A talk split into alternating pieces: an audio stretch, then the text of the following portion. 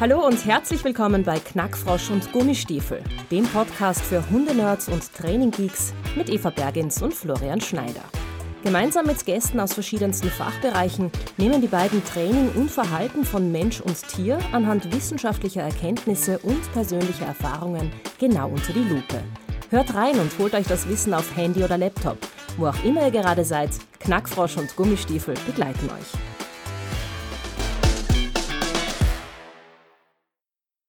Hallo und herzlich willkommen zu einer weiteren Folge von Knackfrosch und Gummistiefel. Heute mein erster Dreier. Der Flo hatte ja vor, ich glaube, zwei Jahren mittlerweile schon ein Gespräch mit zwei Interviewpartnern. Und so geht es mir heute auch. Ich habe die Marlene Hentrup und die Selina. Selina, ich weiß deinen Nachnamen nicht mal. Weidinger. Selina Weidinger. bei mir.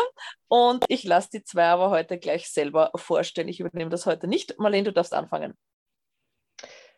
Ja, hallo, ähm, Marlene Hendruck mein Name. Ich äh, bin Verhaltensbiologin, ähm, habe ähm, achteinhalb Jahre lang im Wolfsforschungszentrum in Niederösterreich gearbeitet und ähm, habe seit 2012 eine eigene Hundeschule.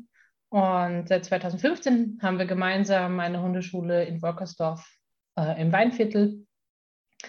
Ja, und mache selber aktiv Rettungshunde ähm, Arbeit mit meinen Hunden. Okay, willst du vielleicht noch sagen, welche Hunde du hast? Hab, ähm, wir haben drei Hunde zusammen, äh, mein ähm, Lebensgefährte und ich. Ich äh, selber führe im Rettungshundebereich eine zweijährige Riesenschnauzerhündin und eine sechsjährige Parson Russell Hündin. Und unser Alter ist in Pension, das ist ein Bearded Collie mit zwölf Jahren. Herzlichen Dank, Marlene. Selina, jetzt darfst du. Mein Name wurde eh schon vorgestellt. Ich bin Tina Weidinger und bin auch Hundetrainerin.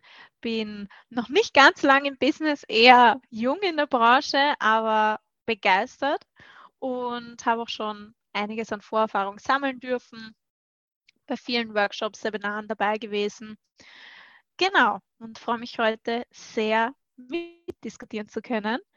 Äh, ich selbst bin begeisterte Hundesportlerin, bin super gerne in der Unterordnung, Obedience-Bereich unterwegs, habe selber eine holländische Schäferhündin mit fünf Jahren und einen auch Pensionisten mittlerweile schon mit zehn Jahren, einen kleinen Schäfermischling. Also ich sage immer, Langnasen und Spitzohren sind voll meins. Also ich kenne niemanden, der so nerdig und so pingelig und penibel ist wie die Selina. Also wenn jemand einmal Interesse hat an einer Trainingssession, ähm, die bis ins kleinste Detail analysiert und auseinandergenommen wird, der trainiert mit der Selina. Also ich mache es gerne, ja, also Selina, das ist keine Kritik, das ist... Nein, ich, ich nehme es als Kompliment. ähm, und aus diesem Grund, weil die Selina zu allem eine Frage hat und zu allem ja eigentlich alles hinterfragt, ist dieser Podcast, also die heutige Folge ja entstanden, weil ich glaube, ich habe gesagt, ich nutze Klick vor, äh, mhm. ja, Klick vor Blick, oder? Mhm. Und dann hast du irgendwie so gesagt, aber ich sehe das kritisch. Ja. Irgend so ein Kommentar war das in die Richtung. Und haben wir gesagt, hm, passt, dann machen wir da irgendwann einmal eine Podcast-Folge draus und das hat sich jetzt schneller ergeben als ähm, gedacht weil dann noch zusätzlich ein Video von der Denise Fancy veröffentlicht wurde zum Thema eben. Dann haben wir gesagt, okay, wir machen das und die Marlene haben wir uns ins Boot geholt, damit wir keinen wissenschaftlichen Vollmüll verzapfen. Dass die Marlene uns dann einfängt. oh je. Ja, ich würde jetzt ganz kurz einfach einmal sagen, wo ich Klick vor Blick einfach aktuell verwende und, und was es mir im Training meiner Hunde gebracht hat. Und dann Selina, dann darfst du zerpflücken anfangen. Gerne. Okay, ähm, tatsächlich habe ich ja mit dem Bayou einen Hund, der sehr massiv auf Einzelaußenreize reagiert. Das heißt, egal ob bewegter Mensch, ob, ähm, also am Anfang sogar irgendwelche Blätter, die in der Entfernung irgendwo gewackelt haben, etc.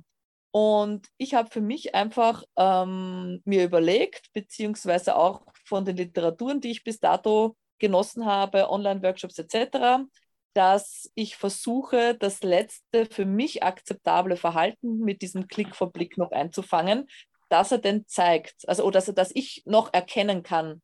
Weil äh, es hilft nichts, wenn ich reinklicke, wenn er schon in der Leine steht, wenn er brüllt, weil er einen anderen Hund sieht, wenn er vorwärts springt, etc., weil das ja alles schon Verhalten ist, dass ich eigentlich als unerwünscht tituliere.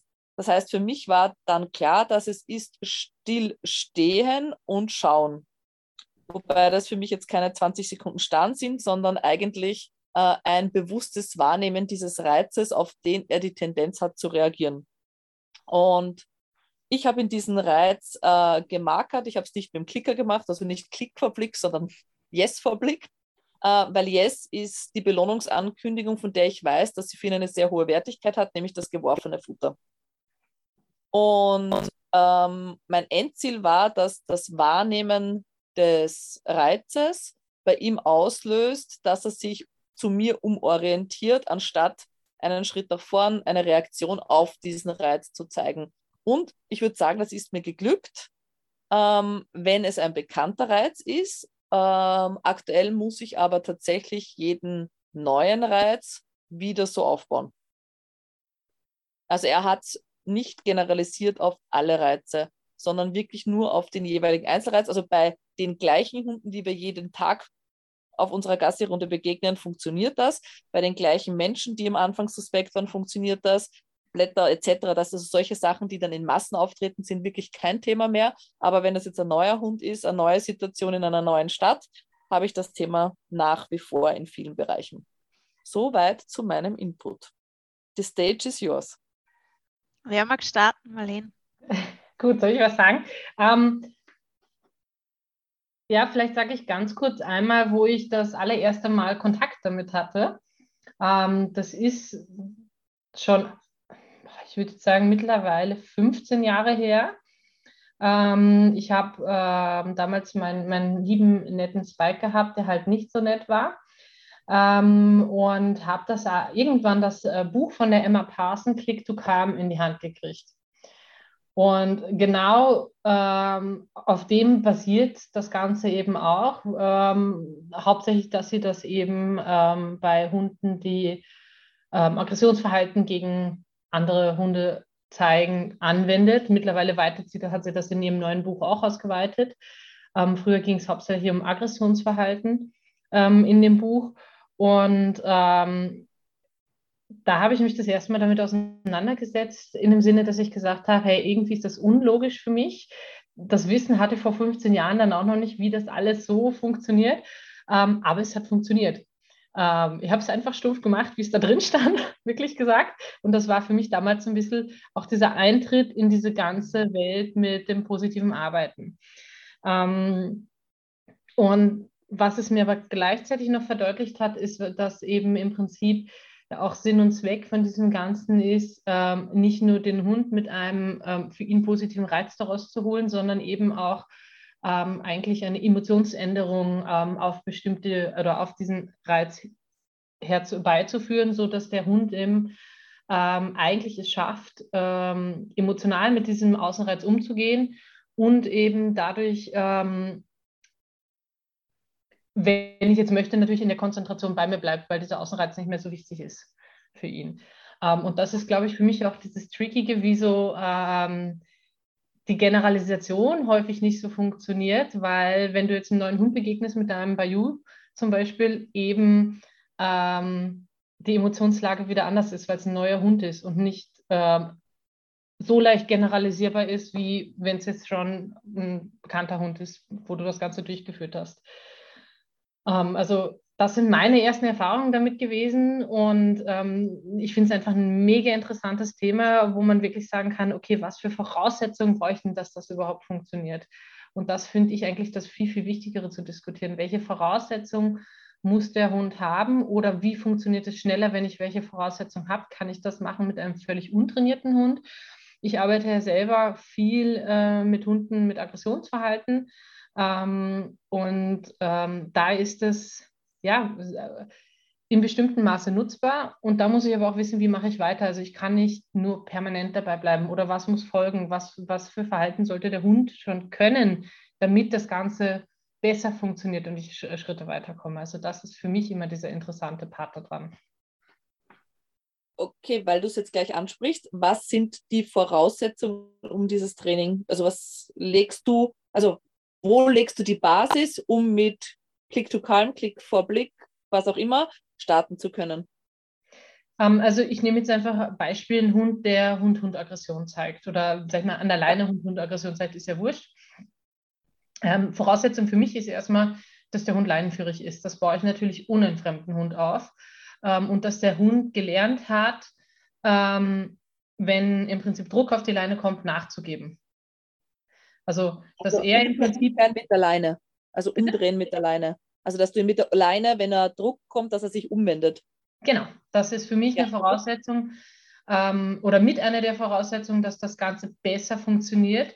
Ähm, und natürlich überhaupt im Vorhinein natürlich auch, dass ich den Marker, den ich benutze, ob es jetzt ein Klicker ist oder ob ich ein Markerwort benutze ähm, oder ein Schnalzen oder was auch immer ich benutze, dass das auf jeden Fall konditioniert ist und zwar so stark konditioniert ist, dass ich wirklich fast eine reflexartige Reaktion habe. Ähm, weil sonst kommt meiner Meinung nach auch dieses, dieser Klick oder der, also der Marker nicht an beim Hund in der Erregungslage, wo die meisten Hunde sich befinden, wenn sie das Problem haben. Ja, wo wir wieder dabei sind, wir müssten den Reiz ja in so einer Erregungslage, also mit genügend Abstand, platzieren, ähm, um eben noch diese Ansprechbarkeit zu haben am Anfang. Ne? Das wäre natürlich das Optimum, nur ähm, im Alltag habe ich es ja meistens nicht so. Und dann möchten die Leute das ja, sollte das ja trotzdem funktionieren. Das heißt, natürlich spielt die Umweltgestaltung in den ersten Stunden eine enorme Rolle. Und da würde ich gerne gleich reingrätschen, weil ich finde, das ist ein ganz essentieller Punkt, nämlich genau dieses Trainingssetting. Und ich bin ein großer Befürworter von all dem, was jetzt gesagt wurde, aber mag eben auch dieses kritische Hinterfragen und auch die Gegenargumente, die dafür sprechen, dagegen sprechen, dass man das eben hinterfragen kann. Und da ist dieses Trainingssetting, wo oft genannt wird, nein, ich mag Klick vor Blick nicht, weil ich zu sehr zu viel Fokus auf den auslösenden Reiz setze und ein Hund dann sehr, der sehr schnell lernt, ähm, sehr schnell in ein Scannen reinkommt und sehr schnell nach diesem Reiz sucht, um den Klick zu bekommen, um die Belohnung zu bekommen. Gerade wenn das tendenziell eh der Drang ist, wie zum Beispiel Jagen, Scannen am Horizont ist eh schon ein öfter gezeigtes Verhalten, dann verstärke ich das noch, indem dann zum Beispiel auf ein Scannen suchen, sichten, der Klick kommt und dann die Belohnung. Da ist zum Beispiel das Gegenargument, was man sagt, ich will gar nicht, dass so viel Masse, so viel Trainingsgewicht dort drauf liegt, sondern ich möchte vielmehr das selbstständige Umorientieren fördern. Und das wäre eben dieses Trainingssetting, was ich genannt habe, dass ich eine Trainingssituation so gestalte, dass der auslösende Reiz erscheint und ich dem Hund die Möglichkeit, die Zeit gebe, erwünschtes Verhalten zu zeigen, das heißt schauen, wahrzunehmen und dann aber es zu einer selbstständigen Umorientierung kommen kann. Das heißt, natürlich nehme ich mir jeden Blickkontakt, der vom Reiz weggeht, was sei es nur ein Vorbeischauen oder ein dann tatsächliches Umdrehen mit der Argumentation, dass ich diese Selbstständigkeit da drinnen habe. Und das finde ich ist ein ganz wichtiger Punkt, weil gar nicht für eine Umorientierung oder für eine Veränderung des Verhaltens braucht es nicht diesen Klick als Impuls, sondern der Hund sieht den Reiz und im weiteren Trainingsschritt ist dieser Reiz der Impuls für die Umorientierung. Das heißt, es ist gar nicht verlangt, dass ich als Halter jetzt sage, uh, okay, da ist ein Hase, da ist ein Hund. Ich klicke und der Hund dreht sich um, sondern wenn ich mein Training so aufgebaut habe, der Hund sieht den Hund, den Hasen und kommt automatisch in die selbstständige Umorientierung. Okay, dann halte ich jetzt äh, lerntheoretisch einfach gleich dagegen. Ähm, wenn ich jetzt ähm, eine Signalersetzung mache, mache ich ja das, ähm, also im Prinzip kriege ich ja eigentlich, ist ja der Hase, soll ja mein neues Signal zum Umorientieren werden. Und wenn mein altes Signal zum Umorientieren mein Klick ist, ähm, mache ich ja, Hase taucht auf, der sieht den Hasen, ich klicke, sprich neues Signal ist Hase, altes Signal ist Klick, ich habe das Umorientieren. Dann kriege ich eigentlich automatisch ein Umorientieren nachher von alleine vom, beim Erblicken des Hasens. Dann habe ich genau das Ergebnis, was du gerade gesagt hast. Außer, dass ich einfach nur dem Hund ähm, nicht gesagt habe, du musst selber herausfinden, ähm, dass du dich umorientieren sollst, durch, sondern ich habe ihm einfach ein Signal gegeben, in dem Fall der Klick ähm, zum Umorientieren. Ist lerntheoretisch so gesehen ähm, meiner Meinung nach fast das Gleiche und das Ergebnis kriege ich meistens auch, wenn, wenn man das macht. Wenn du rein, der guckt, der klickt, er dreht sich um, kriege ich genau das Ergebnis, der sieht das Ding, Signal, ich orientiere mich um, weil er erwartet den Klick und dreht sich sowieso schon um. Und den, ich auch. Darf ich kurz? Ja, geht schon. Ja, ja. Und den Vorteil, den ich sehe, wenn ich ähm, nicht auf die selbstständige Umorientierung warte, ist, dass ich ähm, nicht warten muss und für mich auch kein Kriterium festlegen muss, wie lange darf er denn starren, bevor er sich umorientiert. Ich weiß nicht, ob ihr mit Gerd Schreiber den Podcast gehört habt. Da hat er das Beispiel genannt, dass seine Border Collie Hündin, ich glaube Border Collie Hündin, äh, sich nicht von Katzen abwenden konnte. Das heißt, für den war Klick vor Blick tatsächlich anfangs das Futter sogar vor den Hund zu schieben und mhm. sozusagen den Hund in dieser Position zu belohnen, weil der Hund nicht in der Lage war, überhaupt eine Art der Abwendung zu zeigen. Und ich glaube, wenn wir da in so gerade äh, Hütefraktion wieder reingehen, die einfach so ein starres Auge haben oder in die Richtung, wird eine selbstständige Umorientierung schwer. Und ich habe das auch anfangs so betrieben mit, ich warte auf selbstständig umorientieren, aber ich habe immer ein Zeitlimit gesetzt, bevor ich eingegriffen habe. Weil sonst stehst im blödsten Fall dort eine halbe, dreiviertel Stunde, wenn sich die Katze nicht bewegt oder der Biber weiter seinen Baumstamm nagt. Und bin ähm, ich auch, geht schon? Na, mach du. Also, wenn ich dann da reingehe nochmal und sage, okay, wenn ich jetzt richtig ähm, das anwende mit, ich sehe es, ich klicke und du wendest dich ab, habe ich kein langes Starren, sondern es ist eine, eine, ein, ähm, eine schnelle Abfolge hintereinander. Wenn ich aufs Umorientieren warte, muss ich bedenken, belohne ich ja trotzdem auch immer eine Handlungskette mit. Ähm, natürlich, meistens passiert es, dass, dass der sich, Hund sich meistens schneller umwendet, wenn ich warte. Ähm, aber diese Handlungskette, wenn ich jetzt einen Hund habe, der das super spannend davon findet und ich gehe ja meistens davon auch aus, dass das entweder etwas hochmotivierendes davon ist, wenn ich jetzt im Jagdverhalten bin, was der Hund gerne hätte, oder wenn ich jetzt ähm, ins Aggressionsverhalten gehe, habe ich da drüben was, was den Hund dezidiert emotional negativ triggert. Ähm, und da auf ein selbstständiges Abwenden zu warten, ähm, habe ich keine Emotionsänderung meistens in dem Moment drin, die ich hab, gerade bei Aggressionsverhalten eigentlich haben möchte. Ähm, und wie gesagt, ich habe ganz, ganz schnell die Handlungskette teilweise auch, die meisten enden ja meistens mit so, der Hund guckt so drei, vier Sekunden noch und dann wendet er sich ab. Also ich kenne nur durch reines Abwenden sehr wenig Hunde, die gelernt haben, ich gucke hin, ach ja, ich drehe mich sofort um. Ähm, außer ist es extrem gut mit großen variablen Distanzen aufgebaut worden. Und diesen Platz, habe ich auf dem Land vielleicht, aber in der Stadt habe ich das meistens überhaupt gar nicht die Chance, das so zu ja. machen. Stimme ich dir auch zu, also das habe ich mir auch gerade noch notiert, dass das Trainingssetting irrsinnig essentiell ist. Und damit meine ich nicht jetzt, ich starte mit dem laufenden Hasen am Feld, sondern dass dieses Umorientierungsverhalten schon so gut aufgebaut ist, dass das schon einfach automatischer gezeigt wird und ich mir da auch überlege, wie viel Gewicht lege ich auf ein Hinstarren anschauen und wie viel Gewicht lege ich auf eine möglichst zügige Umorientierung. Ähm, was mir noch dazu eingefallen ist, was du gesagt hast mit der Emotions, mit dem Emotionswandel, das ist für mich zum Beispiel auch ein wesentlicher Unterschied, in welchem äh, Setting, in welcher Situation wende ich das an. Habe ich zum Beispiel, welches Bedürfnis steckt dahinter? Ist es ein Reiz, der eher Angst auslöst und eine Distanzvergrößerung erwünscht ist oder ein funktionaler Verstärker sein kann? Oder habe ich zum Beispiel eine Jagd, wo der Hund eher diese Distanz verringern möchte. Weil da kann ich auch mit dem Alternativverhalten, was essentiell ist, was kommt nach dem Klick oder was kommt nach der Umorientierung, was biete ich dann an, was frage ich dann ab. Das heißt, welches Verhalten folgt danach?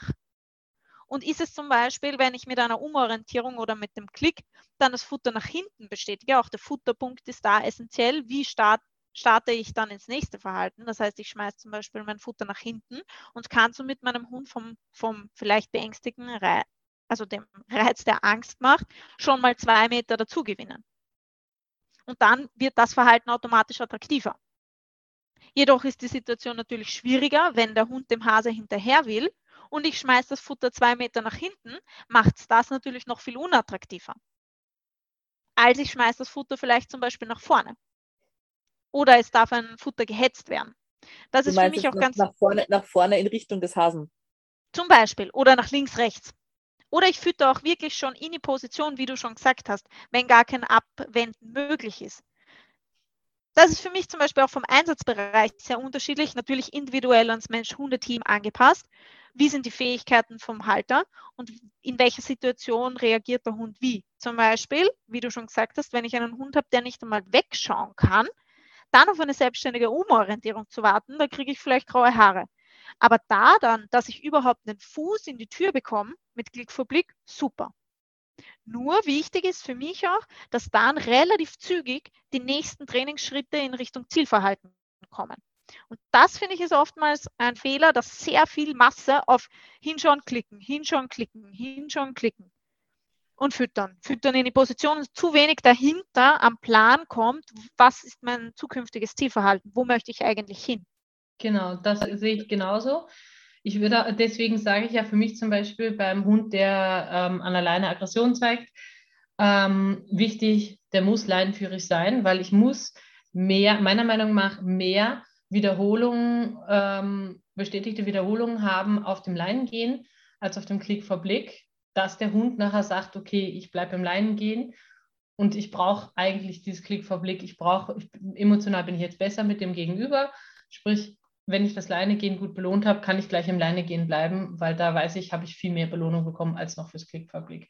Also den nächsten Trainingsschritt oder dass der Hund sein eigentliches Verhalten kennt, was ich als Ziel habe, ohne diesen Reiz, ähm, den, wo er ein Problem mit hat, ähm, zu haben, muss ich dezidiert gut aufgebaut haben. Das Verhalten, was ich nachher haben möchte. Ja, also das, das Verhalten, das äh, ich mit dem Klick sozusagen nachher initiiere, also was ich nach dem Klick mit Belohnung etc. dann abfragen würde. Genau. Oder was er auf den Reiz später zeigen soll. Ähm, ja, also da gebe ich euch auch beiden vollkommen recht. Es ist oft dieses Klick vor Blick, dann orientiert sich der Hund um, wird bestätigt, das nächste, was er macht, er schaut wieder vor, weil das ja belohnend war. Und das ist ja nicht das Ziel der Sache, sondern das Ziel der Sache ist ja, dass der Klick sozusagen nur ähm, Verhaltensunterbrecher. Ja, genau. Und dem Hund sozusagen die Idee gibt, das, was danach kommt, ist lohnenswert. Und er überspringt das längere Hinstarren oder das Hinstarren und bietet gleich das Verhalten an, das nachher gewünscht ist. Weil eigentlich sollte nur einen Fuß in die Tür bekommen, diesen Klick, den wir dort geben. Genau. Und ich glaube, ja, sag Nein, nein, nein, geht schon. Ich, ich glaube, dass das oft ein Thema eben ist, wenn man Leuten, die vielleicht nicht so trainingsaffin sind, dieses Tool an die Hand gibt, dass da dann oft zu viel Masse auf das eigentlich ja unerwünschte Verhalten gelegt wird und zu wenig zügig in den Trainingsschritten vorangegangen wird. Das heißt, für dieses wirklich nur einen Fuß in die Tür geben, äh, bekommen, wenn ich das aber zum Beispiel einem Endkunden mitgebe und das dann x-mal am Feld für Starren oder Autos anstarren, was auch immer, ähm, verstärkt wird, verstärkt wird das Verhalten, habe ich da eh sehr, sehr viel Masse dann drauf. Und wohingegen, wenn ich sage, gestalte dein Trainingssetting so, dass eine selbstständige Umorientierung noch möglich ist und wenn das 150 Meter sind, die ich von der Landstraße wegstehe und ein kleines Auto vorbeifahrt, der Hund sich dann abwenden kann und ich sage, gut gemacht, wir gehen in die andere Richtung weiter oder wir gehen seitlich davon weiter, dann habe ich da gar nicht erst so viel Gewicht, sondern eben das erwünschte Verhalten, dass ich sage, eine selbstständige Orientierung unterstütze ich da gleich und verstärke damit. Die Selina geht immer nur in den Weiten des Bruckneudorfer Tüppels spazieren, glaube ich. ja. Es kann sein, ich bin ein Landei, ich gebe es zu. natürlich, in der Stadt sieht das ganz anders aus. Das stimmt natürlich. Und das ist immer auch für mich, also ich habe das heute erst mit, äh, wir haben heute das genau dieses Thema mit einer jungen Auszühhündin besprochen. Ähm, und das große Thema ist, es muss halt auch noch praktikabel bleiben für das Umfeld, in dem das Team lebt. Ähm, und es muss halt auch die Lebensqualität des Menschen darf jetzt nicht auf null eingeschränkt sein.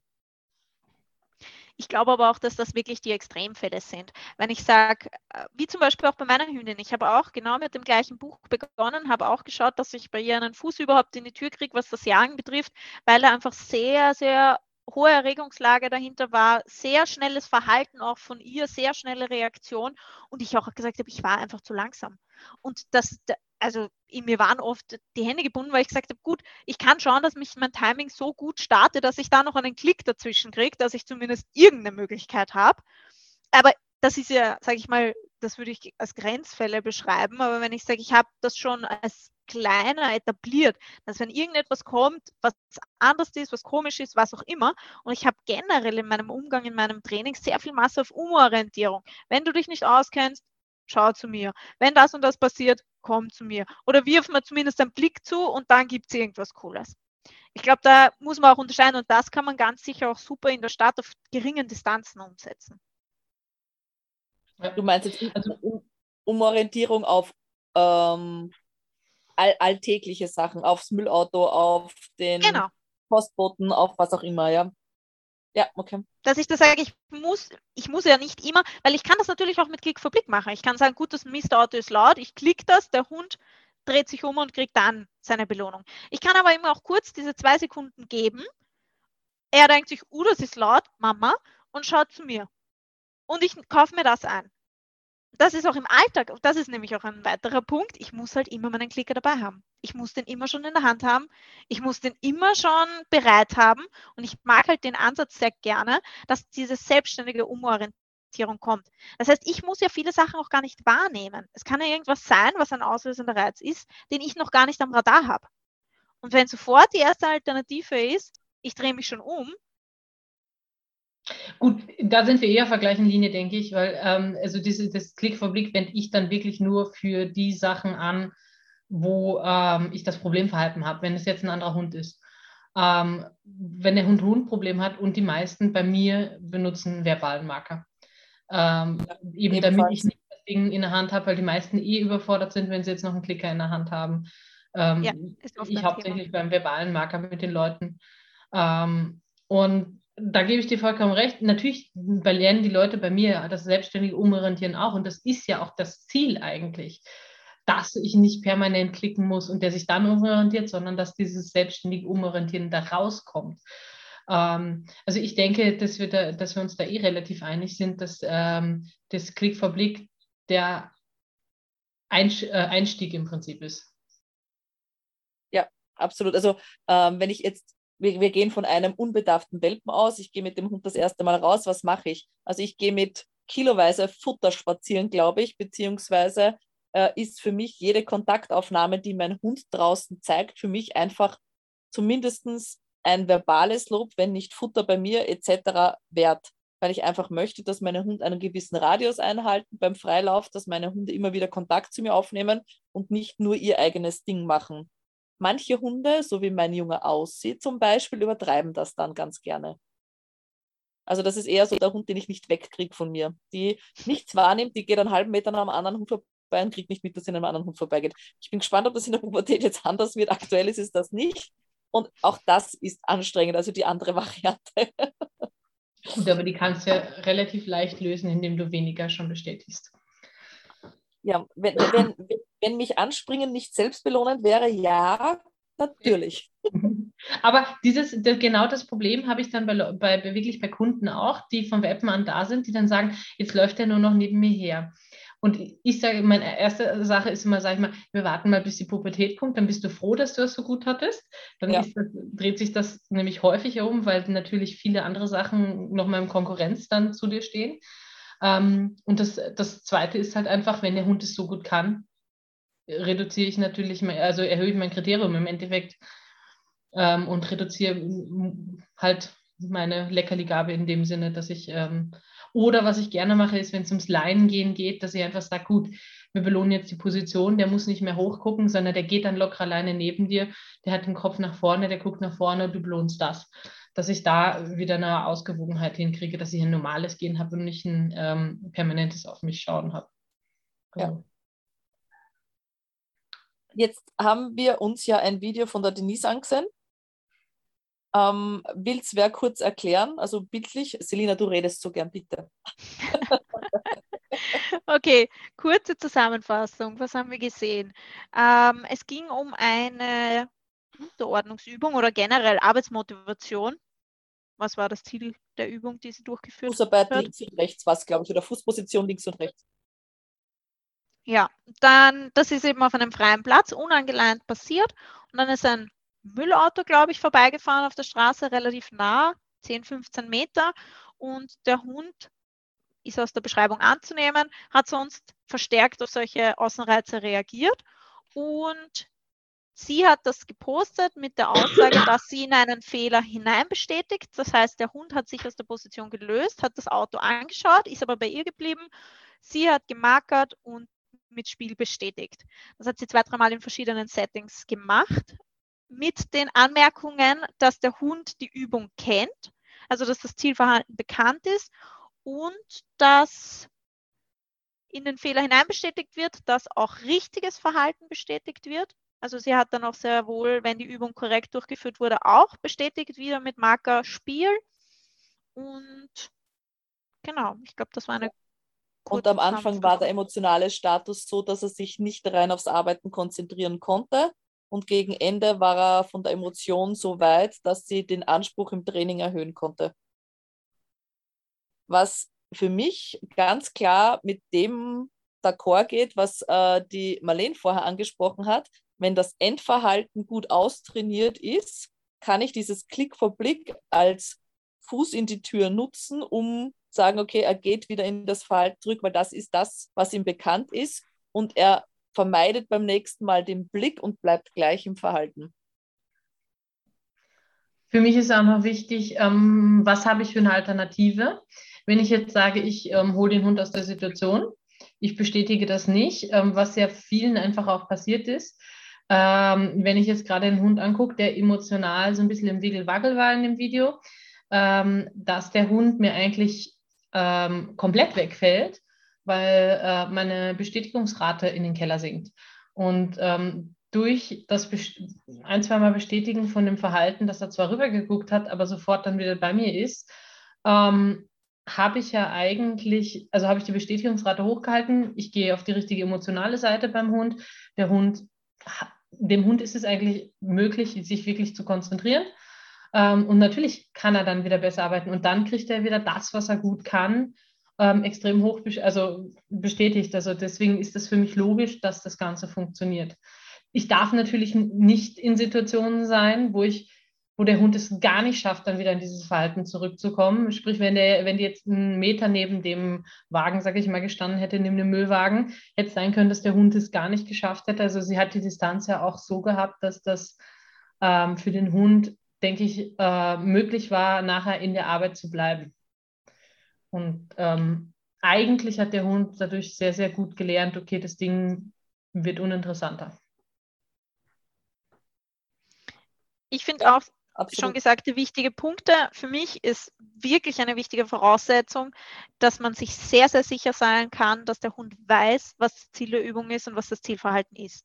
Das heißt, ich würde wirklich aufpassen, wenn das Zielverhalten noch nicht klar ist. Und gerade im Aufbau von solchen Dingen würde ich sowas möglichst vermeiden. Natürlich absolut positiv, wo ich dabei bin, ist die Trainingshaltung ist super cool. Er war dann super motiviert im Training, die Arbeitsmotivation war da, war dann noch verstärkt, weil er, sie hat auch dazu geschrieben, er kann nur gewinnen, weil selbst wenn der Fehler passiert, er wird bestätigt, wenn er die Übung richtig macht, er wird bestätigt. Und das ist natürlich hoch anzurechnen. Das heißt, es kann dadurch auch im Training fortgeschritten werden. Sie kann dann den Grad der Übung, die Schwierigkeitsgrad erhöhen, wie man es auch gesehen hat, weil er in der Arbeitsmotivation dran geblieben ist, weil er in der Übung bleiben konnte. Ähm, sie hat auch dazu geschrieben, was sind die Alternativen, dass man den Abstand erhöht oder dass man straft. Zweiteres kommt natürlich für uns nicht in Frage. Und ersteres ist eine Alternative, wenn ich da sage, gut, ich möchte in dem Setting bleiben. Ich bin ein großer Freund von schrittweiser Annäherung, gerade wenn ich mit Ablenkungen gezielt üben möchte oftmals passiert es einfach anders. Und das finde ich dann gut, dass ich da einen Lösungsweg an der Hand habe, dass ich sage, gut, ich kann dann so und so reagieren. Finde ich auch immer ganz wichtig, dass man dann nicht planlos dasteht und nicht weiß, wie man tun soll. Ähm, ich würde aber aufpassen, was ist mein Ziel von der Übung? Das heißt, was ist meine Trainingsabsicht? Möchte ich die Trainingsbereitschaft fördern? Möchte ich, dass der Hund in der Motivation bleibt und eventuell auch lernt, mit gewissen Unsicherheiten umzugehen. Also ich sage, gut, da war jetzt das laut, wir sind aber trotzdem voll im Training, es ist alles cool, bin ich voll bei ihr. Wenn ich aber sage, ich will präzise zum Beispiel an meiner Kopfposition arbeiten und ich habe wirklich da gerade mein Kriterium, dass der Kopf nicht rausbricht oder dass der Blick nicht abwendet oder was auch immer, dann würde ich mir das vielleicht überlegen, ob ich dann, wobei da komme ich wieder zum ersten Punkt, dass die Übung noch nicht ganz klar ist, aber dann würde ich aufpassen, dass ich mir ein Wegschauen mit rein bestätige, weil nach Matching Law habe ich natürlich die Wahrscheinlichkeit, dass dann dieses Verhalten wieder gezeigt wird, wenn es auch bestätigt wurde. Wenn das Verhalten da danach nicht sauber trainiert ist. Genau, das, da kommen wir wieder zum ersten Punkt, der echt essentiell ist. Ähm, ja, und sonst wäre ich auch gefühlsmäßig ein Freund davon, dass ich sage, ich kann trotzdem die Ablenkung schrittweise hinzufügen, weil ich glaube, dass wenn ich das, je nachdem, wie sich die Waage hält, aber wenn angenommen, immer es kommt jemand in die Halle rein, der Hund schaut weg, ich bestätige. Wird er dann, jedes Mal, wenn dieses Szenario eintritt, und auch dann kommt er vorbei und die Wahrscheinlichkeit ist aber, er, er schaut, er bleibt dann nicht in der Arbeit, wenn die Tür auf und zu geht. Also wenn ich gerade an einer neuen Übung arbeite, würde ich es wahrscheinlich nicht nutzen. Wenn ich jetzt an einer Übung arbeite, die der Hund bombensicher kann, würde ich es vielleicht nutzen, dass ich dieses kurze Blinzeln auf die offene Tür bestätige. Würdest du aber dann jemanden noch dreimal reinkommen lassen, damit du auch Wiederholungen auf eine vollständige Übung ohne Blick abwenden hast? Ähm, nein, weil wenn mir das wichtig wäre, würde ich das Setting so wählen. Ich würde es für mich in die Trainingsplanung mit aufnehmen, aber ich würde es jetzt in dem Setting nicht nochmal abfragen. Ähm, und in dem Video, was wir gesehen haben, ist ja auch eindeutig, das ist, glaube ich, eine Situation, mit der sie, also die nicht geplant war. Weil ja, das ja. ist ein, ein, Müllauto oder irgend sowas in die Richtung. Mhm. Ähm, also ist nur der Umgang. Und da ist ja auch, ähm, das habe ich jetzt beim Simon Prince im Buch gelesen, auch dieses, ähm, der Trainingsplan ist so lange der aktuelle Trainingsplan, bis man flexibel auf eine Situation reagieren muss. Und das ist also, wie gesagt, die beste Variante ist natürlich, Hunde schrittweise an alle möglichen Ablenkungen und das möglichst bestmöglich zu generalisieren in allen Situationen etc. Aber das Leben spielt halt oft ein bisschen anders. Und ja, aber das, da finde ich es eben klasse, dass ich zumindest einen für den Kuh, Hund coolen Lösungsweg habe, mit solchen Situationen umzugehen. Weil was ist die Alternative?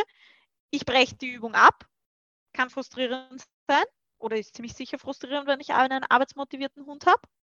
Was wäre eigentlich, wenn ich einfach weitermache? Oder den Schwierigkeitsgrad erhöhe. Das hat man am Schluss auch gesehen, wo er emotional in der Lage, das finde ich ein bisschen schwierig im Video. Sie redet von der emotionalen Lage, Arbeitsbereitschaft des Hundes. Wann hier den Grad zu finden, wann kann ich das tun, wann ist er emotional bereit und wann ist er nicht bereit. Das finde ich ein bisschen tricky. Wobei ich fand, das hat man gar nicht so schlecht gesehen, weil. Ja, bei ähm, ihr schon. Ja, aber generell. Ja, aber das, das ist ja im Prinzip, für mich wäre das, ähm, die Tür geht auf und mein Hund reagiert nicht mehr. Und dann weiß ich, okay, ähm, hat funktioniert. Also für mich ist, ist, ist klar, wenn der Reiz äh, nochmal kommt, und mein Hund jedes Mal auf den Reiz reagiert, dann muss ich mir was überlegen, dann muss ich das Ganze anders aufbauen. Dann funktioniert es mit Klick für Blick nicht, dann würde ich es graduell machen. Wenn ich jetzt aber habe, ich, ich nehme jetzt mal einen ganz normalen Agility-Halle, wo zwei Plätze sind. Wenn ich trainiere auf der einen Seite und auf der anderen Seite, da kommen immer mal wieder Leute rein. Und ich mache das zweimal. Es kommt, also es kommt immer rein, ich mache Klick für Blick, super, mein Hund arbeitet weiter und beim dritten Mal ähm, guckt mein Hund nicht mehr hin würde ich dann in dem Moment natürlich auch bestätigen, wenn er dann nicht mehr hingeguckt hat, auf den Reiz nicht reagiert hat. Ähm, wenn ich jetzt aber so, wie du vorhin gesagt hast, immer in immer wieder hingucken habe, ähm, dann muss ich mir natürlich überlegen, wie kann ich das trainieren? Ähm, weil dann bin ich, dann, dann hat das Klick verblickt, war ich vielleicht im Timing falsch. Ähm, dieser Reiz ist einfach zu heftig für den Hund, dass er, dass er das schafft ähm, in der Situation. Ähm, aber prinzipiell müsste ich in kurzer Zeit den Erfolg sehen, wenn ich ein gut verhalt, trainiertes Verhalten habe, dass der Hund das Verhalten hält und nicht mehr zeigt. Und das ist für mich einfach das Kriterium, wo ich sage, okay, schafft er das? Naja, dann kann ich es erhöhen, die Schwierigkeit. Dann ist er emotional oder ist er in der Konzentration so gut wieder, dass ich weitermachen kann und sagen kann, jetzt kann ich wieder schwieriger machen, auch wenn dieser Reiz noch da ist oder auch wenn dieser Reiz wieder auftritt. Ähm, das ist, einfach, äh, ist für mich einfach nur vom Verhalten des Hundes abhängig. Was zeigt mir der Hund? Schafft das oder schafft das nicht? Ja, weil er ja durch das Nicht-Wegschauen seine Zeit, die Verstärkung zu erhalten, ja verkürzt. Und das ist ja die Intention eigentlich dahinter. dass der Hund durch sich nicht mehr abwenden, also zum das Verhalten beibehalten, ähm, schneller zu seiner Belohnung kommt. Ja. Und ich habe für mich auch noch so ein paar Beispiele jetzt, also vom Bayou zum Beispiel im Kopf, wenn ich mit allen Vieren gehe, ist für mich an anderen Hunden vorbeigehen sehr, sehr schwierig, weil äh, die Leinenführigkeit nicht ganz so schön ist, wie wenn ich einzeln oder maximal zu zweit unterwegs bin. Da ist einfach noch Trainingspotenzial da. Ich kann aber, ich weiß aber, dass der Bayou ein bombensicheres Sitz hat. Das heißt, für den, dem fällt es in der Großgruppe mit allen Hunden viel leichter, in diesen Reiz abzuwarten und vorbeigehen zu lassen und sich im Sitz, also mir tief in die Augen zu schauen. Ähm, also das ist für ihn wesentlich einfacher, ähm, als dann in Bewegung vorbeigehen. Wenn ich nur mit ihm unter Kendra oder nur mit ihm allein bin, ist die Leinenführigkeit gut genug trainiert, dass das für ihn überhaupt kein Thema ist. Das heißt, ich muss bei ihm sogar variieren, in welchem Setup bin ich welches Verhalten schafft er dort nach diesem Klick vor Blick zu zeigen, beziehungsweise wo will ich hin. Und aktuell ist das eben in der Großgruppe bei mir ein Sitz und bei zu zweit oder alleine ist es eine normale Leinenführigkeit. Und ein Beispiel habe ich noch, das ist mir jetzt gerade geschossen, wie wir über die Denise gesprochen haben, vom Seminar von der Anna Herzog. Da ging es um die Kehrtwendung, wenn der Hund rundherum läuft. Wie heißt das deutsche Wende, oder? Mhm. Ja. Ähm, und da passiert es ja ganz oft, dass der Hund beim Rundherumlaufen mit dem Kopf absinkt, bevor er wieder in der Fußposition auftaucht. Also in dem Moment, wo ich drehe, mhm. sinkt der Hund mit dem Kopf ab und kommt dann in der Fußposition wieder nach oben.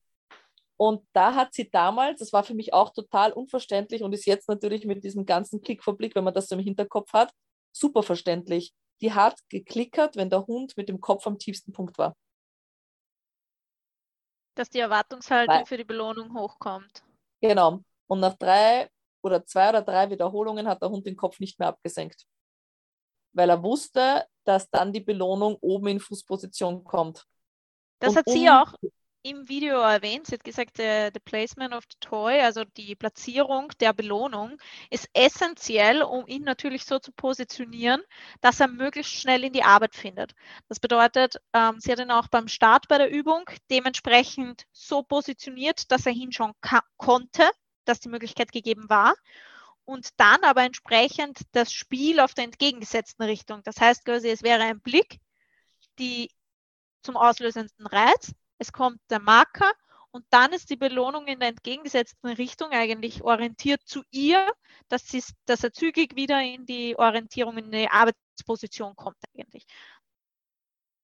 Das mhm. passt mit dem zusammen. Ja, ja, absolut. Fallen euch noch Beispiele ein, wo man es sinnvoll anwenden kann, jetzt gar nicht nur im Alltagsbereich, sondern auch zum Beispiel im Sportbereich? Wir haben ja jetzt eh das Abwenden aus einer Fußposition zum Beispiel, beziehungsweise das Abtauchen bei der deutschen Wende. Ich glaube, bei sämtlichen, sämtlichen Übungen, wo man auch auf, die, auf den Belohnungspunkt achtet.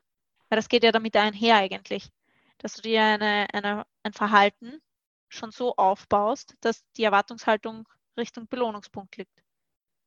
Aber ich überlege gerade, wo man nämlich rein bestätigen kann, ohne jetzt, jetzt äh, zum Beispiel aus dem Hamsterräder.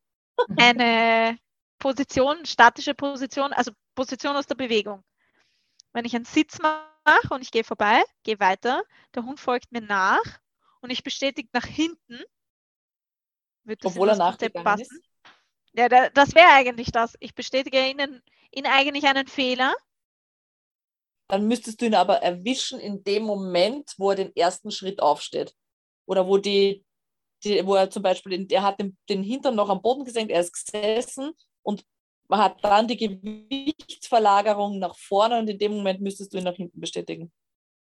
Ja, wobei ist die Frage wiederum, wenn er das Sitz aus der Bewegung so gut kann, dass ich das machen könnte, dann ist die Frage, ob ich nach hinten eine Belohnung positioniert habe, weil ich ja davon ausgehe, dass er sitzen bleibt, oder? Ja, also ich bestätige, der Sitzplatz stehe aus der Bewegung sehr oft nach hinten, auch im, beim austrainierten Hund. Also die Wahrscheinlichkeit ist relativ hoch, dass bei mir irgendwo hinten eine Belohnung platziert ist.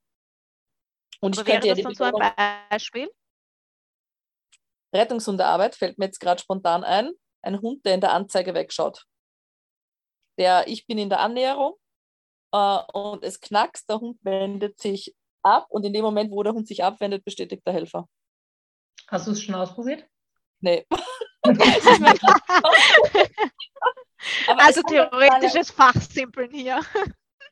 Aber es haben ja total viele das Thema mit dem Wegschauen. Es, ich kenne zig Hunde, die das Thema haben mit dem Wie reagieren die Leute? Was ist die Reaktion auf ein Wegschauen? Das Problem ist, dass in vielen Bereichen korrigiert wird durch den Helfer und nicht belohnt. Was ist die Konsequenz davon? Ich überlege ich überleg gerade, also ich selbst trainiere es so, also habe es in vielen Bereichen so trainiert, dass der Helfer, wenn der Hund wegschaut, aufsteht, also auch eigentlich strafen, der Helfer verschwindet ähm, und positioniert sich weiter um und der Hund muss folgen und den Fokus halten. Aber ich werde das jetzt ausprobieren. Morgen. am, Wo am Wochenende. Fortsetzung folgt. Welch, welchen Hund machen wir kaputt, meinen? Nein, nein, das würde ich schon auf Nein, wir motivieren ihn noch mehr wenn das hier. Das Nein, aber, aber theoretisch könnten wir es ausprobieren. Also ich weiß nicht, meine orientiert sich eigentlich nicht um. Meistens weiß ich nicht. Tut es. Überlege ich gerade. Ähm, gut. Werden wir sehen, Eva. Wir, wir können es ausprobieren. Ganz gezielt. Vielleicht haben wir einen Hund, wo es sich anbietet. Habt ihr noch eine Ergänzung? Fällt euch jetzt noch was ein zum Thema? Ich glaube, wir haben es also, zusammenfassend, was wir bis dato hatten, war, um Klick vor Blick anwenden zu können, brauchen wir eine, ein gut trainiertes Alternativverhalten. Ja. Oder? Ja. Mhm. Wichtig ist, dass man nicht im ähm, hängen bleibt in dem Verhalten permanent das Anstarren oder das ähm, Wahrnehmen des Reizes zu bestätigen, sondern wir wollen, dass der Reiz ein Auslöser wird, im zuvor abgefragten Verhalten zu bleiben. Mhm. Also wenn ich sage, ich gehe locker alleine, möchte ich, dass mein Hund peripher einen Reiz wahrnimmt, aber eigentlich locker an der Leine weiter spaziert. Wir haben auch gesagt, dass es sehr schwierig also ist. Ja? Ich wollte nur sagen, es ist wichtig, dass man vor Augen hat, wo möchte ich hin, was ist mein Zielverhalten. Ja. Ähm, wir haben auch gesagt, dass es sehr schwierig ist zu generalisieren ähm, weil natürlich der eine Hund ist der eine Hund, vielleicht in unterschiedlichen Settings noch für den Hund gleich, aber ein anderer Hund kann schon wieder ein ganz anderes Bild ergeben für äh, den Gegenüber. Und dass es die geschicktere Wahl wäre oft, ähm, das Trainingssetup so zu gestalten, unsere Lebensumstände es aber nicht möglich machen. Und gerade wenn wir flexibel auf auftretende Reize reagieren müssen, ein sehr gutes Trainingstool ist. irgendwelche Ergänzungen von euch? Der Futterpunkt, finde ich, ist auch da immer ganz wichtig. Ja, stimmt. Dass man den im Hinterkopf behaltet, behält. Wo fütter ich? Dass ich da auch schon im Kriterium weitergehen kann, dass ich mir den Weg Richtung Zielverhalten einfach schneller erarbeiten kann mhm. und mir nicht zu viel Masse auf Starren oder Nicht-Zielverhalten lege. Mhm. Mhm. Wo wir noch gar nicht drüber geredet haben, übrigens, auch wenn ich jetzt ähm, was, was ähm, wenn wir jetzt zum Beispiel zu dem starren Border Collie zurückkommen, der auf die Katze starrt, Katze bewegt sich nicht, Border Collie bewegt sich nicht, ähm, gibt es ja auch viele Leute, die, wenn die Klick vor Blick anwenden, dass die dann machen Klick, Klick, Klick, Klick, also weiterklicken, bis der Hund sich abwendet. Was sagt ihr dazu? Mein Ansatz wäre, ihn fürs Wahrnehmen und eben noch für mich akzeptables Verhalten ist eben Wahrnehmen und Starren zu mhm. belohnen mhm. und ihn dann mit einem vorweg trainierten, ich drehe dich jetzt an der Leine um. Also dieses, was du vorher angesprochen hast, der Hund äh, muss Zug auf der Leine kennen und als Umdrehen assoziieren. Okay, der, der reagiert auch nicht darauf. Der reagiert auch nicht darauf. Der steht, bleib stehen, du hast Spannung auf der Leine, der geht nicht raus. Also das würde ich jetzt in dem Setting eigentlich wie mehrfache Signalnennung. Wie wenn ich sage, sitz, mein Hund setzt sich nicht hin, ich sage nochmal sitz, es passiert wieder nichts und nach dem 17. Mal sitz, setzt er sich dann hin. Aber natürlich ist Klick, es da auch gefragt. Nochmal bitte? Nur also ist es nur Klick, Klick, Klick, Klick, Klick, umkehren, Futter oder ist es Klick, Futter, Klick, Futter, Klick, Futter, Klick, umdrehen, Futter? Klick, klick, klick, klick, klick. Er dreht sich irgendwann um und wird gefüttert. Das machen ganz, ganz viele. Aber bewusst eingesetzt oder weil sie es nicht anders wissen? Ich glaube, also bewusst eingesetzt. Dann könnte man es vielleicht als Keep Going sagen, dass, er, dass ich sage, gut, das ist schon mein Zielverhalten, der Hund hängt nicht schreiend in der Leine, weil das vielleicht sonst sein Verhalten ist.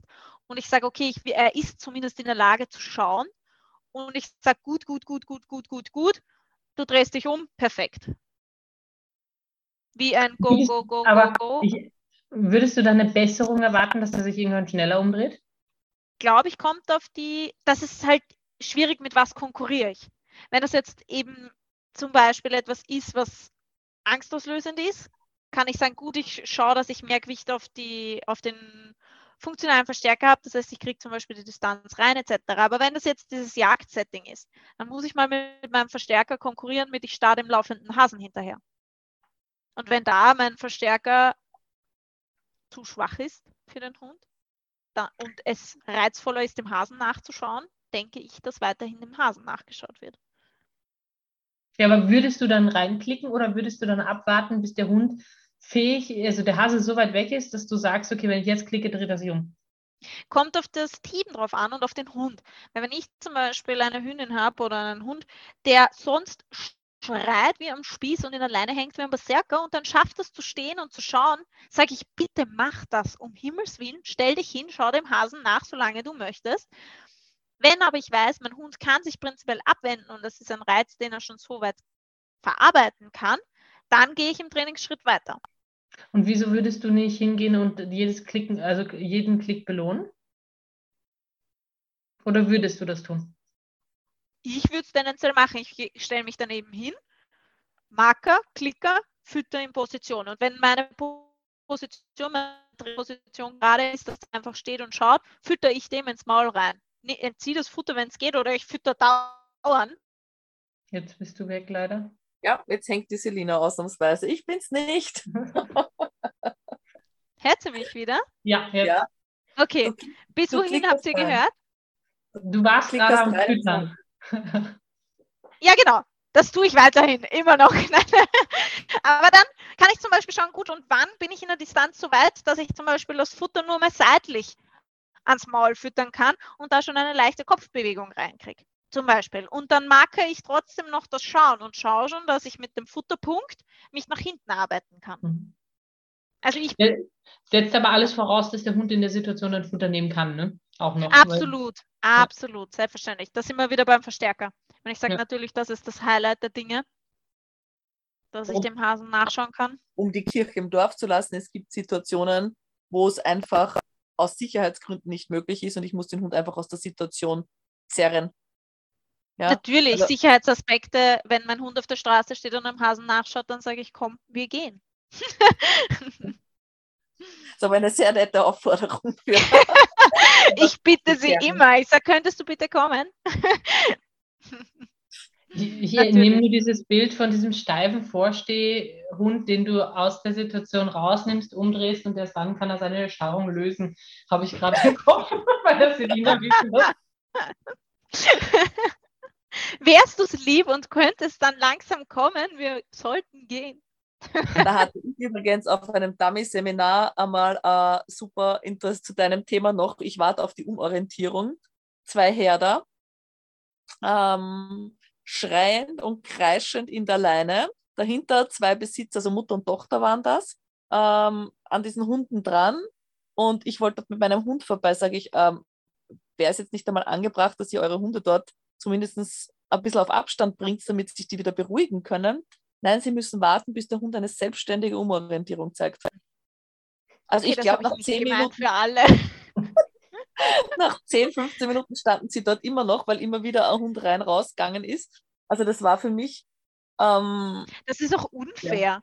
Das finde ich total unfair, weil warum? Ich kann ja nicht meinem Hund hilflos diese Situation aussetzen, die augenscheinlich komplett überfordernd ist und ihn in der Situation alleine lassen. Also das habe ich definitiv nicht gemeint, falls das irgendjemand so verstanden hat. absolut nicht. Also da geht es wirklich um ein, mein Hund kann starren schauen. Also starren ist schon fast eigentlich zu vehement, sondern der schaut, hat einen weichen Blick, kann den Reiz wahrnehmen und dann folgt eine Umorientierung. Also das ist das ideale Setting, dass das so gestaltet ist. Bitte nicht die Hunde schreien lassen, absolut nicht. Habt ihr noch eine Ergänzung zum Thema? Beide schütteln den Kopf, also man, man hört Kopfschütteln nicht nur so. Zu, Nein, ich, ich glaube nicht. ähm, ihr wisst schon, welche Fragen ich euch jetzt stelle, oder? Ich Nö. hoffe, ihr seid vorbereitet. Nö. Okay, erste Frage. Und Selina, jetzt darfst du anfangen. Dein aktuelles liebstes Trainingstool? Eigentlich ist mein All-Time-Favorite meine Futtertasche. Ich lebe in der. Futtertasche? Wie wieder? Hast du eine spezielle Futtertasche? Ja, ich mag, ich habe sehr lange nach einer gesucht, mit der ich mich wohlfühle. Ich weiß jetzt gar nicht, wie der Markenname ist, aber der hat eben verschiedene Eigenschaften, unter anderem einen, einen metallischen, also so diesen, also quasi nicht magnetisch, sondern wenn sie offen, wenn ich sie aufmache, bleibt sie offen und wenn ich sie zumache, bleibt sie zu. Und ich kann sie so mit meinem, ja, genau.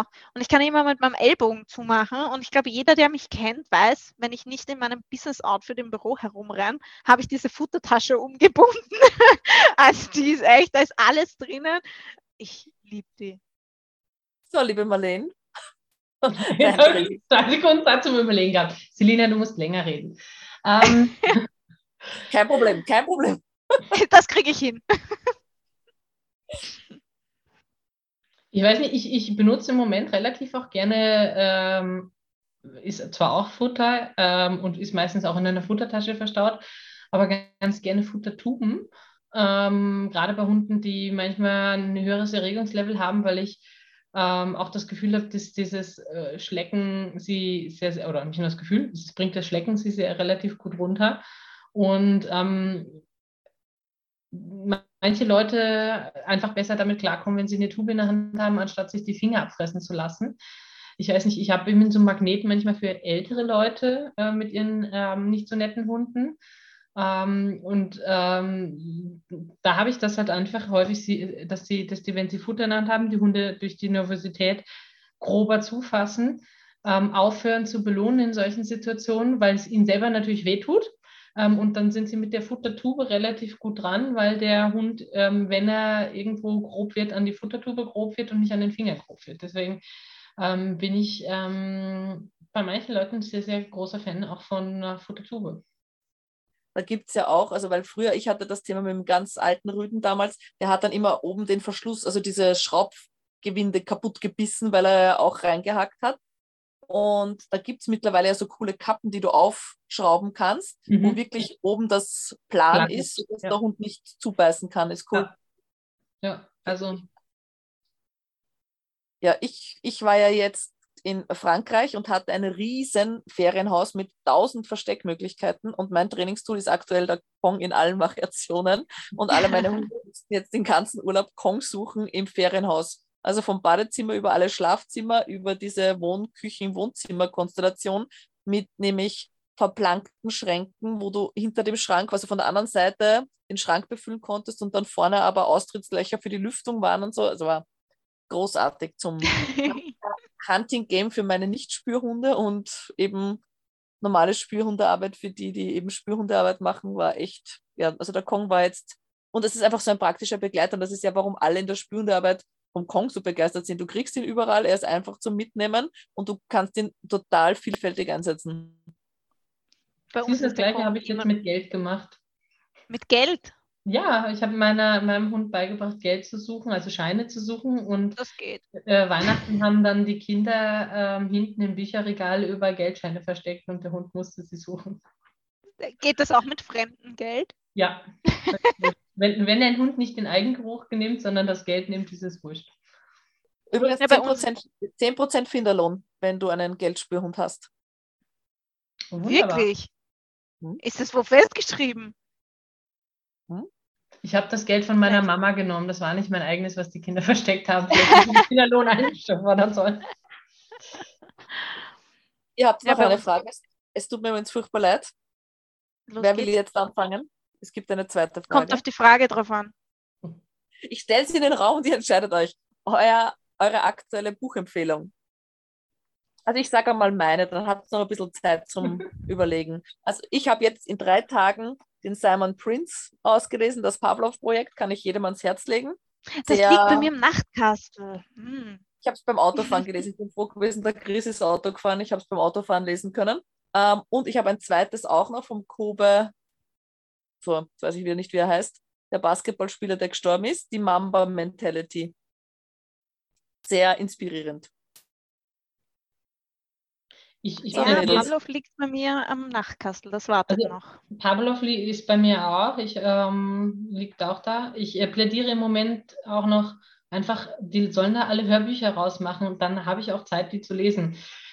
Ich sitze zu viel selber am Steuer und ähm, ich muss gestehen, ich habe seit Ewigkeiten kein Buch mehr ausgelesen, weil ich nicht zum Lesen komme. Und wenn es wenn's viele, viele Hundehörbücher gibt es ja teilweise jetzt, also viele Hörbücher gibt es mittlerweile als, na, viele Bücher gibt es als Hörbücher.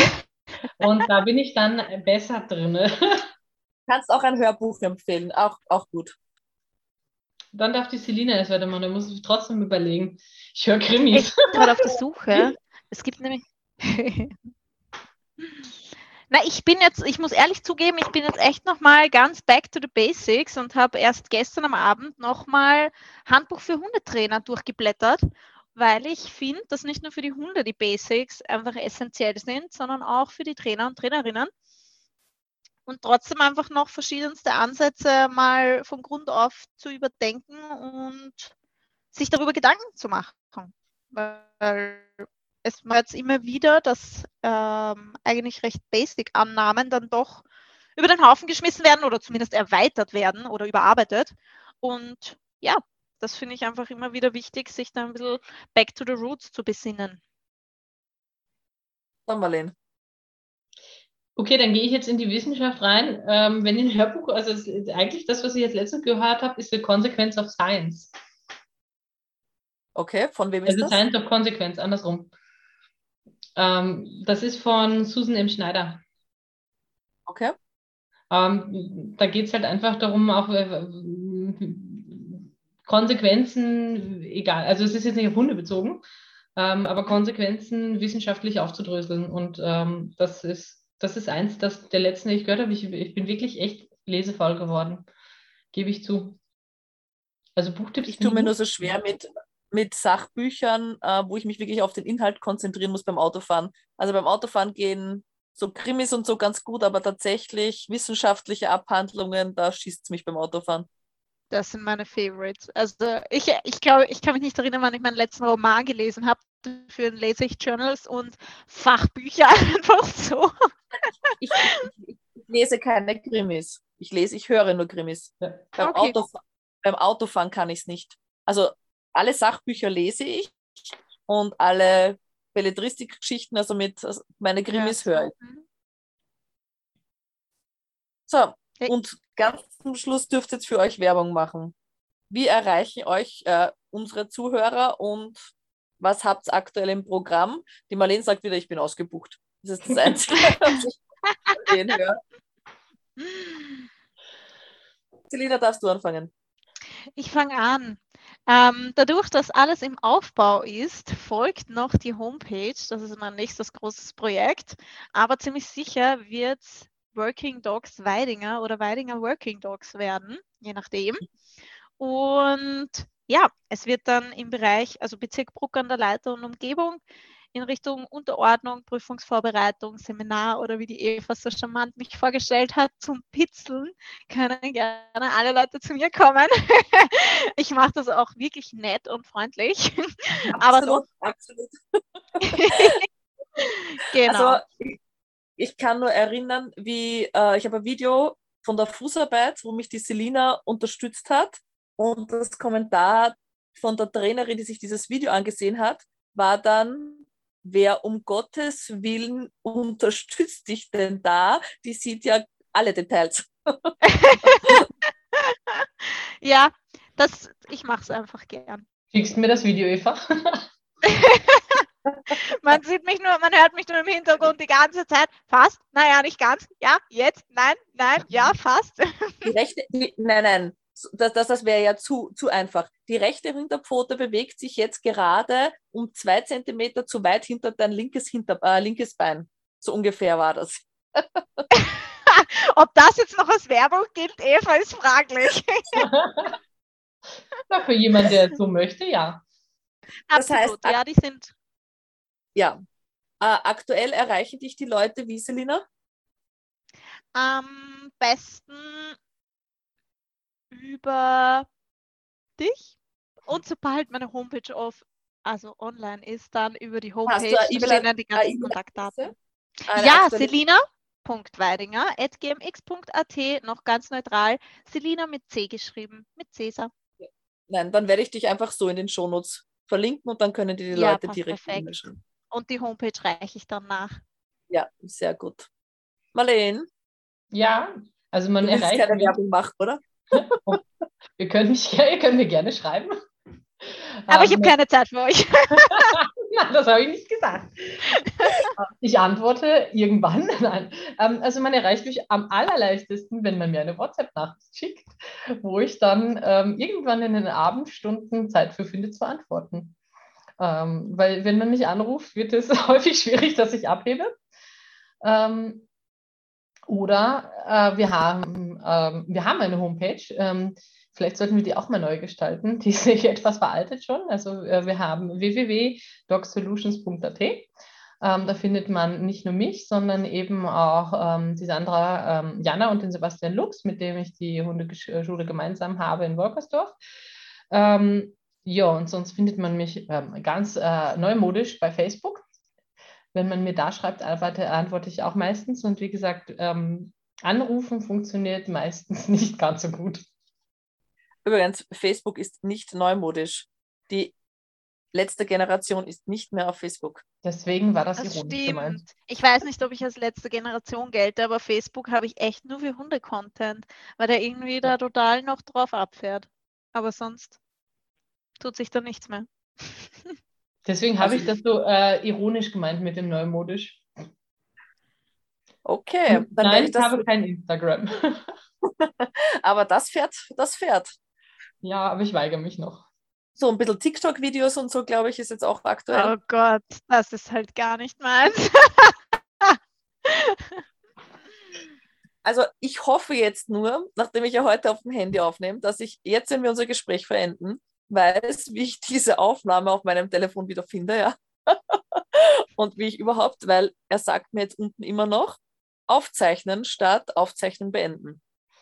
Also er, er nimmt auf, wir werden sehen, was er jetzt macht. Ich wünsche euch auf alle Fälle einen schönen Abend. Ich hoffe, ich kann das Gespräch sichern. Ansonsten fällt uns bestimmt ein anderes Thema ein, über das wir genauso ausufernd sprechen können. Schönen Abend. Danke.